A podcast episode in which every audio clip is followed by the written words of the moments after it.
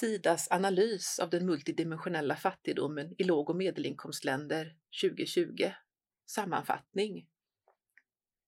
Denna analys av global multidimensionell fattigdom har tagits fram av Sida som ett underlag för de fördjupade översynerna av globala tematiska strategier hösten 2020. Efter en lång period av påtagligt minskande multidimensionell fattigdom i världen så har trenden vänt, något som har förstärkts av covid-19-pandemin.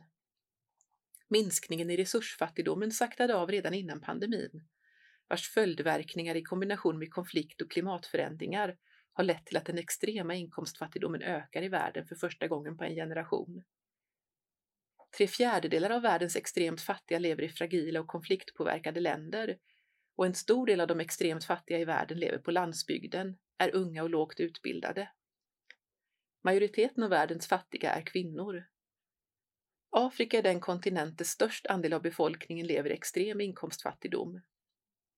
Utbildningsnivån i den vuxna generationen har stigit och i genomsnitt lever människor längre och friskare liv.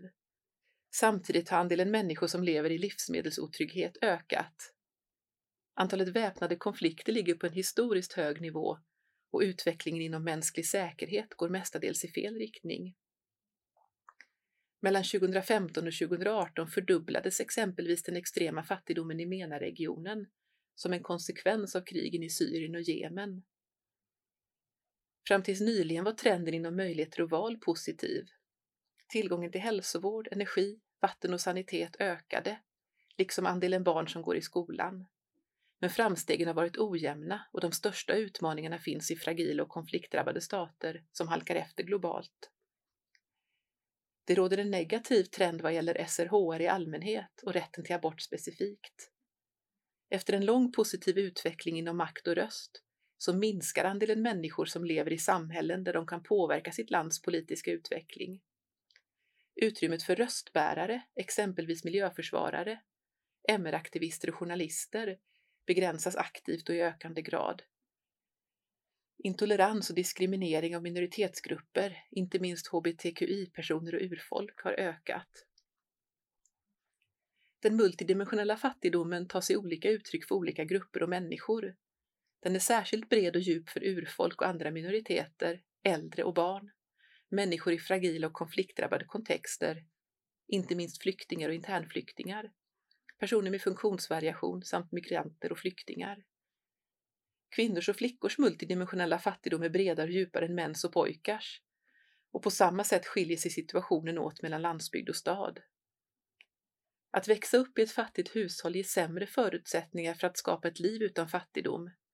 Intergenerationella aspekter och en förståelse för livscykeln måste tas med i förståelsen av fattigdomen. Flyktingar och internflyktingar lever ofta i multidimensionell fattigdom. Analysen av den globala multidimensionella fattigdomen visar på strukturella orsaker till fattigdomen. En tudelad politisk och institutionell kontext med svaga och i ökande grad repressiva institutioner, men även den informella strukturen med patriarkala sociala normer, patronage och elite capture bidrar till att hålla människor kvar i fattigdom. Repressiv lagstiftning, hot och trakasserier begränsar människors makt och röst och diskriminerar kvinnor och flickor. Konflikters förödande effekter på fattigdomen i alla dess dimensioner framstår tydligt i analysen av konfliktkontexten.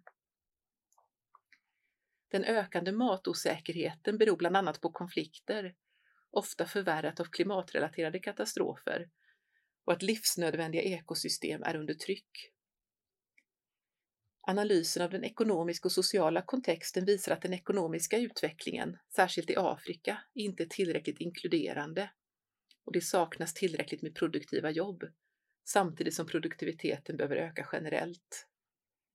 Analysen av miljökontexten visar att den ekonomiska utvecklingen, som varit drivande bakom minskningen av fattigdom, delvis har skett på bekostnad av att naturen utarmas, föroreningar ökar och klimatförändringar fortgår, vilket slår undan förutsättningarna för en hållbar utveckling. Minst fyra av nio planetära gränser bedöms ha överskridits. Människor som lever i fattigdom är ofta beroende av biologisk mångfald och naturresurser för sin försörjning och är särskilt sårbara för klimatförändringen. Agenda 2030 talar om att ingen ska lämnas utanför utvecklingen. Denna analys visar att det finns områden och grupper som har lämnats utanför i låg och medelinkomstländer. Utvecklingen har inte skapat förutsättningar för alla att förbättra sina levnadsvillkor. Det handlar om var man lever. Ofta landsbygden, ibland slumområden, inte minst i Afrika, men även oländiga områden, till exempel bergsområden och kustnära områden. Det handlar om grupper där normer och ibland även lagstiftning begränsar möjligheter att ta sig ur fattigdom. Etniska och religiösa minoriteter, urfolk, personer med funktionsvariation, hbtqi-personer etc. Och jämfört med män i samma livssituation är kvinnors multidimensionella fattigdom ofta djupare i och med den diskriminering som de möter såväl i samhället som i hushållet. En analys av den multidimensionella fattigdomen i enskilda länder eller i världen har lätt att fastna i nuet, enstaka fakta, i det som återstår och i de nya utmaningarna som vi redan kan ana effekterna av. Svårigheterna, det som återstår, de kvinnor och män, flickor och pojkar som fortfarande lever i olika dimensioner av fattigdom, dominerar. Och det är dem det svenska utvecklingssamarbetet ska vara relevanta för.